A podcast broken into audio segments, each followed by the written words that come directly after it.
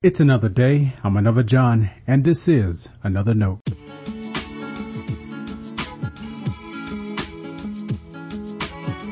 Today's edition of another note is titled In Our Power.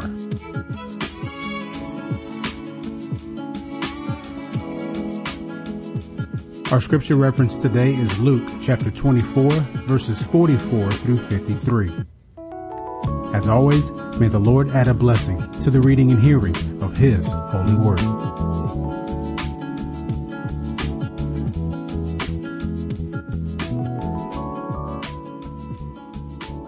Then he said to them, These are my words that I spoke to you while I was still with you, that everything written about me in the law of Moses, the prophets, and the Psalms must be fulfilled.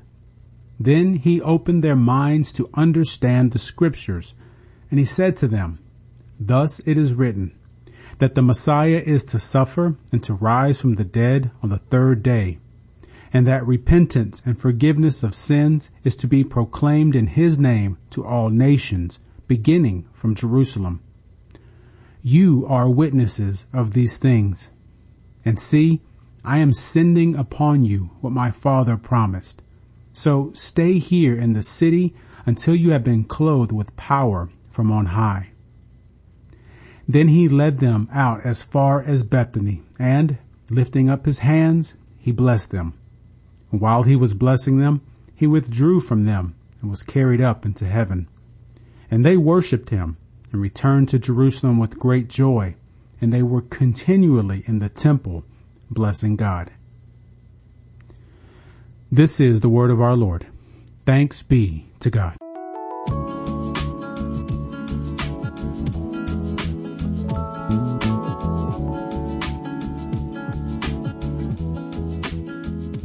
Many in the church know power.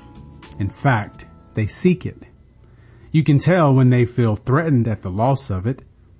People outside the church are right to criticize those in the church who are power hungry. So much of the abuse and scandal we've seen in churches over the years can boil down to how leaders abuse power, what they do with it. Absolute power corrupts absolutely. I don't know whose observant mind first said that, but it's true. Do we talk about power enough in our ministries? We like to think this conversation is only needed in politics. But have you ever tried to change something in your church? If you haven't, chances are you'll find out who has the power. And I don't say that as a joke. For many people, God's church is where they try to exercise their sense of power. As a result, the ministry and witness of the church suffers. People suffer. Before Jesus ascended to heaven, he told his disciples to wait. After helping them understand the scriptures, he reminded them of the promise of God.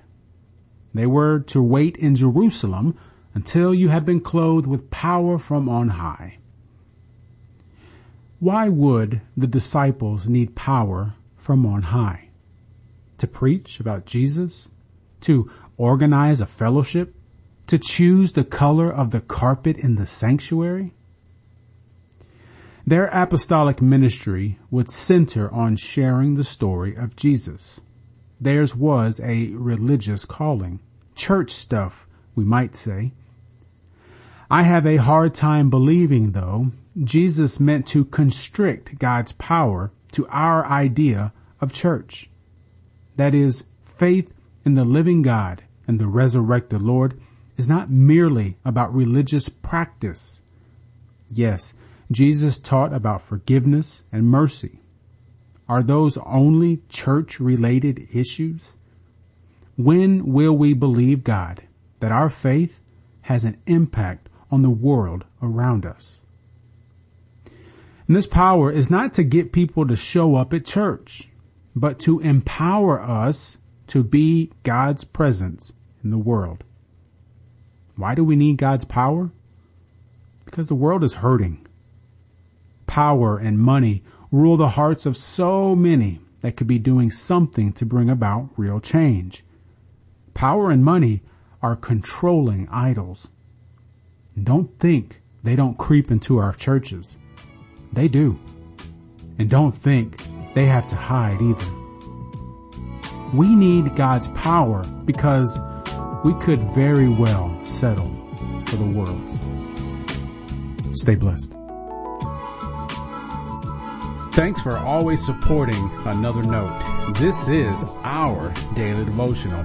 I'll keep writing and recording as long as you keep listening and we keep growing. If you ever find another note on iTunes or anywhere else podcasts are available, make sure to leave a review so others can join us.